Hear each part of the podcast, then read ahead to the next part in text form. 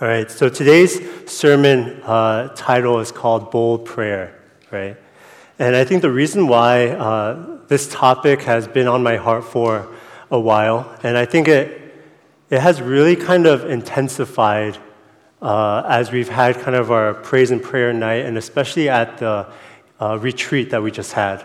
Um, and this idea of just prayer has just been constantly on my mind.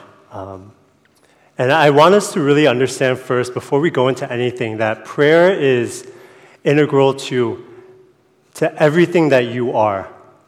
And I'm not saying this simply as a Christian. I'm not saying this simply as a person who believes in God. I'm saying this as just a human being, that you are made for prayer. You know, I've, I've always, I've always hated being told to do something. I've hated it. If someone tells me to sit down, I'm going to sit down because I want to sit down, not because you have told me to sit down, right? It just happens to coincide with, with you telling me to sit down, right? I, I, I will do something because I want to do it, not because you tell me to do it. That's, that's kind of my mindset. And I'm not sure if it's because I'm the youngest in my family. I'm not sure if it's because Inside, I'm a rebel without a cause. I, I don't know. Uh, but I remember growing up, I was always told to pray. And so, because I was always told to pray, I never would. And so, whenever I would hear a sermon on prayer, I would immediately shut off. And I would say, you know what? Prayer, this topic of prayer, that's good, and I've heard this in the Bible and all this kind of stuff, but that's for people who are maybe stronger in their faith, who are these prayer warriors. This isn't really for me. This isn't really directed towards me, right? And maybe for you too, at this time in your life, prayer just isn't that important for you. Maybe in your life right now, you just don't really have this idea, this, uh, this kind of understanding of what prayer is, and so when you heard this topic of bold prayer, you're like, what? Uh, maybe next time. Maybe I, am going to just kind of shut off a little bit. But I'm going to tell you that that's not true. And I'm going to tell you that this sermon is for you. I'm going to tell you why. You see, prayer is the most involuntary reflex of your heart. And it defines who you are as a human. You see, prayer shows you what you were built for. Because whether or not you believe in God, you have probably prayed. Mark Twain, who was one of the most outspoken atheists, he said that when his wife was dying of sickness, he, quote, prayed and prayed like a dog. How many times have we, in complete desperation, during the most critical times in our lives have prayed like we were on fire. Now, I think if we hear that, people they can immediately say, well, that's just, that's just because you're desperate. And when you're desperate, you're willing to do anything. And so that doesn't really show you what your heart is like. Because you know what? You do crazy things in the heat of the moment. You see, C.S. Lewis, he used this illustration. He said that if you want to know if there are rats in your basement, then you have to surprise your basement. In other words, if you really want to know if there are rats in your basement, you don't turn on the lights, announce to whatever's down there, hey, I'm coming down, and start stomping down, right? And you see nothing there, say, oh, okay, I guess there's no rats down there. No, no, no. You keep the lights off. You walk quietly. And then you pounce upon whatever is down there to really check and see what's down. You see, it's, it's only then that you really see what's there. What I'm saying is, is those times when you are completely surprised, is those times when an accident happens, is those times in sickness and in death, is those times when you are the most desperate, when you are the most vulnerable, when you are involuntarily moving, that shows you who you really are. And it's those times, whether you are a Christian or not, whether you believe in God or not, that you immediately go into the depths of your heart, and the depths of your heart tells you to pray. prayer defines us. It is the core of who you are as a person. So, what we're going to talk about today, wherever you are in your faith, it relates to you. You see, in the beginning of this chapter, the disciples are with Jesus and they ask this one question. It's a really simple question, but it's a really hard one. It's how are we supposed to pray? That's it. For them, they saw that Jesus prayed and, and they knew that it was important and they had learned some things before, but for them, they, they realized that they didn't know how to start their prayer. And so, what Jesus does, is instead of answering them, he does what he usually does, which is interesting. He tells them a story. And he says that there was this man sleeping in the middle of the night. And back then, most homes, you see, there were just one room. They didn't have these multiple rooms everywhere. There was one room, and so in this one room was this one bed. And in this one bed, the, the husband and the wife and the children, they would all sleep together. And all of a sudden, there's this knocking on the door. And you see, to knock on someone's door in the middle of the night today, man, that's a big deal, right?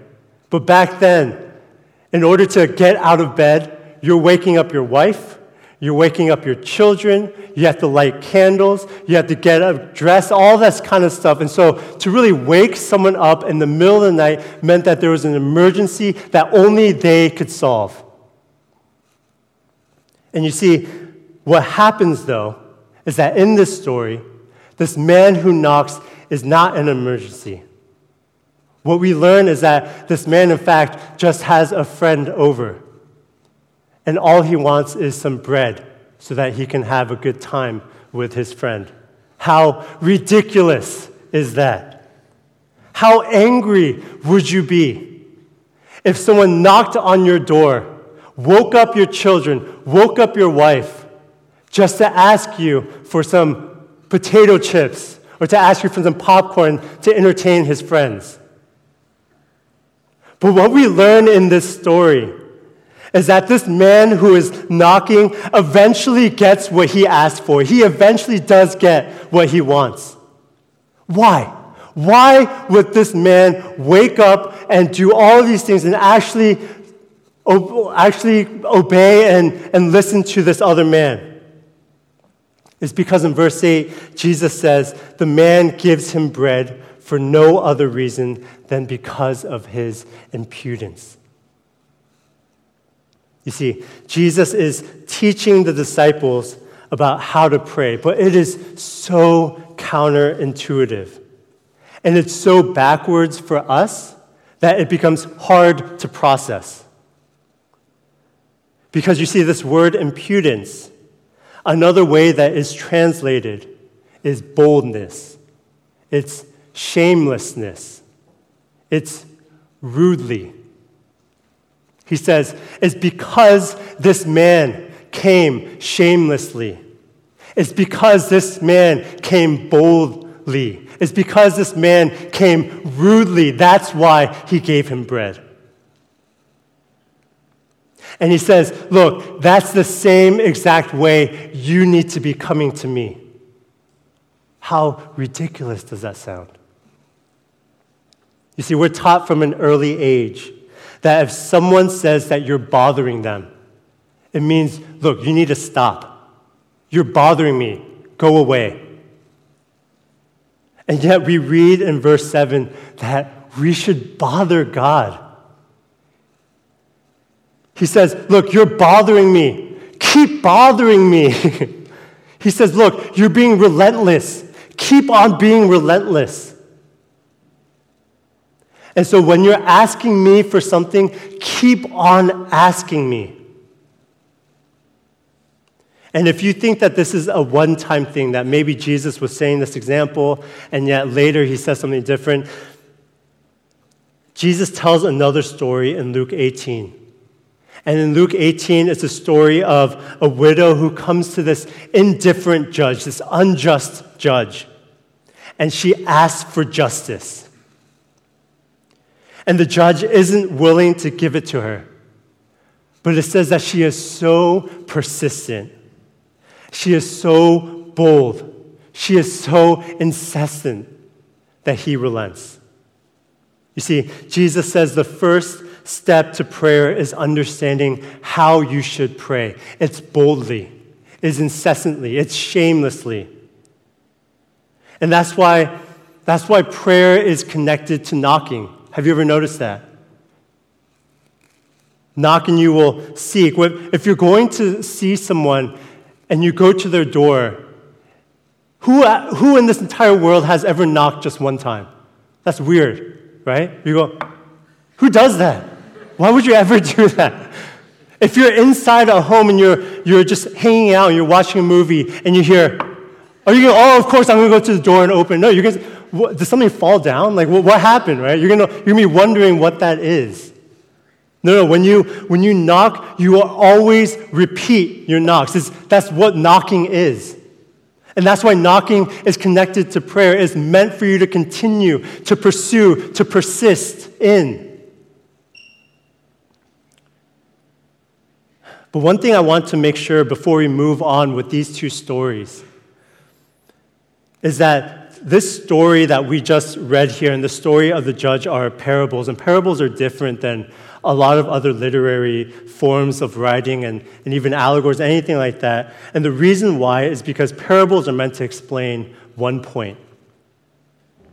And so for us, when we look at these stories, we can become disappointed because we relate God to this person who seems very indifferent. We relate God to this neighbor who is, is cold. We relate God to this unjust and indifferent judge. But you see, this parable and the parable in, in, Luke 18 is meant to explain just one question, is meant to have just one point. You see, the question that Jesus is answering is not how does God receive prayers? No, no, that's not what he's trying to answer. The question that Jesus is answering is how are we supposed to pray? That's what our focus is on. That's the focus of Jesus. That's what these stories are all supposed to lead to. You see, the judge and the neighbor are only there to support the main question. That's it, nothing else. And you see, the way that Jesus says that we should pray, the, re- the way that we should always go to the Lord is relentlessly, as boldly, as incessantly. You see, the reason why this idea of prayer is so difficult is because praying boldly and continuously, it seems like a lack of trust in God. That when you pray and when you pray unendingly, when you pray incessantly, when you pray almost rudely, it seems like you're almost questioning the authority of God. And it seems like you are saying, God, I don't trust you enough to remember this. God, I don't trust you enough to really put you all in control of this. And so, God, I'm going to keep on praying because I want my will to be done. But Jesus, he answers this question as well. Because he says that there is a way to pray boldly. But he says that there's a way to pray boldly and also hold on to that trust. And it comes down to one thing it comes down to whether or not you believe God is your Father. You see, in verses 5 through 10, Jesus uses this illustration of a neighbor. But all of a sudden, in verses 11 to 13, the metaphor completely changes. And he begins talking about prayer in terms of family. And even when Jesus teaches about prayer in other parts, he starts his own prayer by saying, Our Father who art in heaven. He never says, Our friend, our neighbor, our judge. He never uses any of the other language that we use for God. He says, Our Father who art in heaven. Why would Jesus keep using family language? You see, it's because Christian prayer only makes sense when you connect it to the relationship between the father and his child. That's it. To truly trust and bother God at the same time is only something a child can do. And it's only something a child can truly understand and get away with. You know, when children ask for something, they are so aggressive about it. One, I, one of the things that I enjoy, well, I don't know if it's enjoy, but I go to, when I go to Tyson's, whenever I, there are times when I pass by like the Lego uh, store, right? And it's so funny because I see kids, one after another, being dragged out by their parents, just crying, just bawling, right? I, it's not funny, but it's kind of, it's like, you know, it's just, it's, it's, it's endearing. It's endearing because for them, they, they know what they want. And they're willing to go to their parents again and again and just cry and, and wear their heart on their sleeve and say, I want that. I want that. I want that. And we don't do that as adults. Because, sure, maybe we can ask for something once, but we're not going to ask for it again and again. That's, that's desperate. That's, that hurts our pride. That hurts our self esteem. So we're going to think that in the back of our minds, sure. But we might, we, we're just going to ask for it maybe once. But for kids, they ask and they compromise and they beg and they cry. You see, in the book of Genesis, God, He comes to Abraham and He tells him that He's going to destroy the city of Sodom and Gomorrah. And He says, Look, if you have any relatives there, I need them I need you to take them out. And Abraham, he prays to God. And he says, Look, if there are just 50 good people there, please save the city. God, I just pray that if there's just 50 good people, 50 people who believe in you, then, then just allow this city to continue existing. And so God says, okay, Abraham goes back to God and says, No, actually, God, if there's 45 good people, if there's just 45 good people, then please let this city still live. God says, Okay. Abraham goes back and says, Actually, if there's 40 people, God, if there's 30 people, God, if there's 20 people, God, actually, if there's just 10 good people there, please let this city keep on existing. Knock, knock, knock, knock. How would Abraham have the audacity to pray like this? Where would he get that type of relentless courage and boldness? You know, one of my favorite bands growing up was the Foo Fighters. Uh, I used to listen to them a lot, and I, la- I actually love Dave Grohl as, as a musician, as an artist. I, I think he's so talented. He's, uh, he plays every instrument to a professional level.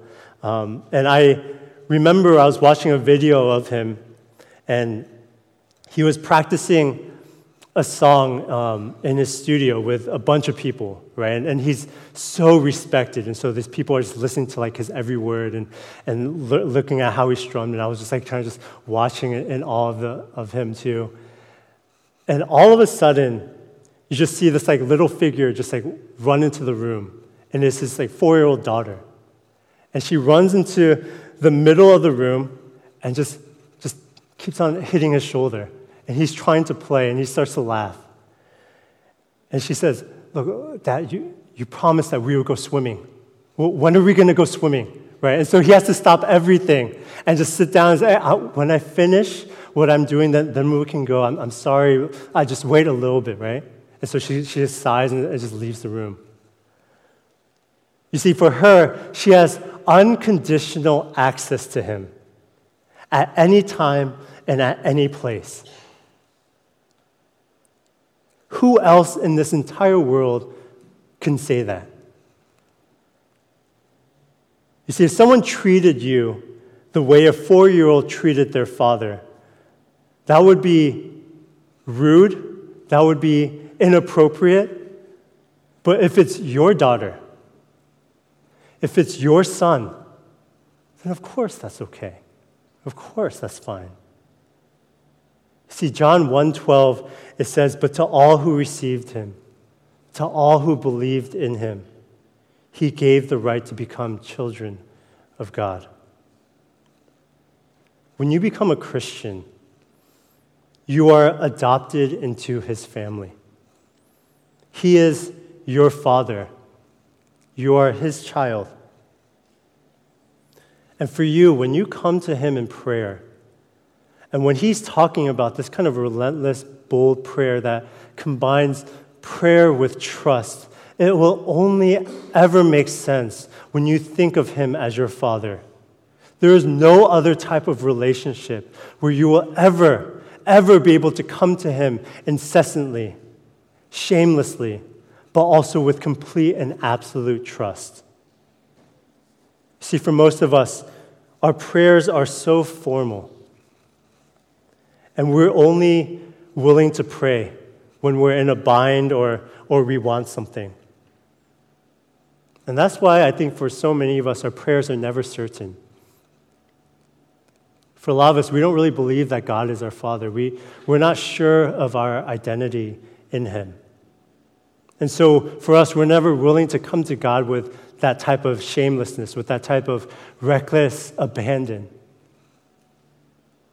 And so for us, there's always this barrier, there's always this wall when we pray because we're never willing to be truly intimate with Him. He's our shepherd, sure. He's our God to a point. But is He our Father? No. And when you never allow God to be your Father, when you are never really His child, there will never be a certainty. There will never be an assurance of your salvation or of your faith when you pray. You see, there are two ways that we pray. The first is praying and saying, God, I'm going to do my best to live a good life. I'm going to help serve. I'm going to give back. And because of this, I'd like for you to give me these things. You see, the other way that we pray is to say, God, you are my Father. God, you, you need to save me. You need to help me because I can't do it on my own. I'm going to trust you. So hear me because I am your child. See, one of these is a Christian prayer. One of these is the way that Jesus teaches us to pray, and the other is not. For us, we can pray relentlessly, we can pray aggressively, but none of this matters if you don't trust God. You know, in the Lord's Prayer, there's a part that says, Let your will be done. God, let your will be done. And what that means is that when you pray with this idea of praying relentlessly, what you're also doing is praying with the underlying foundation of trust in God. You know, Tim Keller, he, he told this story of when he was younger. He was dating this uh, girl that uh, wouldn't later become his wife, uh, but he really liked her. He really liked her. Um, but he kind of felt that she wasn't really that into him. um, so he prays like crazy, and he prays that they would fall in love.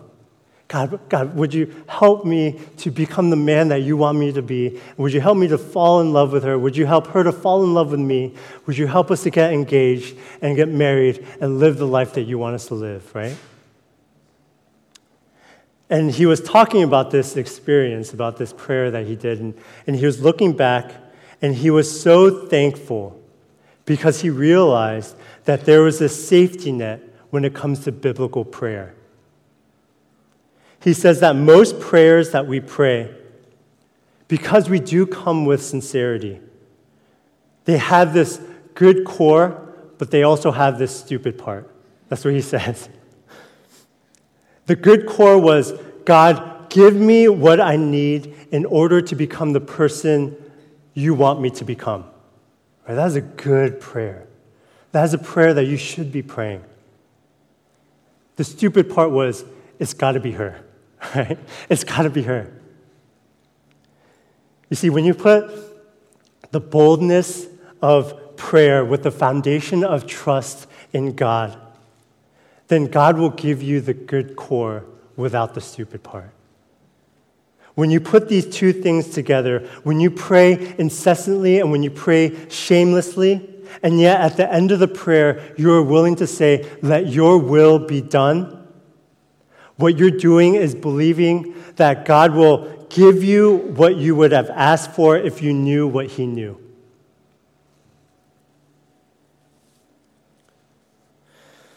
The boldness of prayer with the foundation of trust. Jesus, He taught this to the disciples, but He lived it out also. You see, at the end of His life, He went to this place called the Garden of Gethsemane. And He went there because He was so overwhelmed with what was going to happen. He knew that He was going to die. And so He went there to pray. And He begins His prayer by saying, Father, Father. And he says, Father, this is so much for me to bear. This cup is so overwhelming. If there's any way, can you pass this from me? Can you let someone else take this from me? But at the end, he says, Let your will be done. And on the cross, he took our sins. He died for us. And there was no complaint. There was no anger. There was no hatred. There was only trust. In his worst moment, even in his relentless prayer, he trusted in God. Can we say that as well? Can we be like Job, who in his pain and in his confusion, he said, Though he slay me, I will praise him?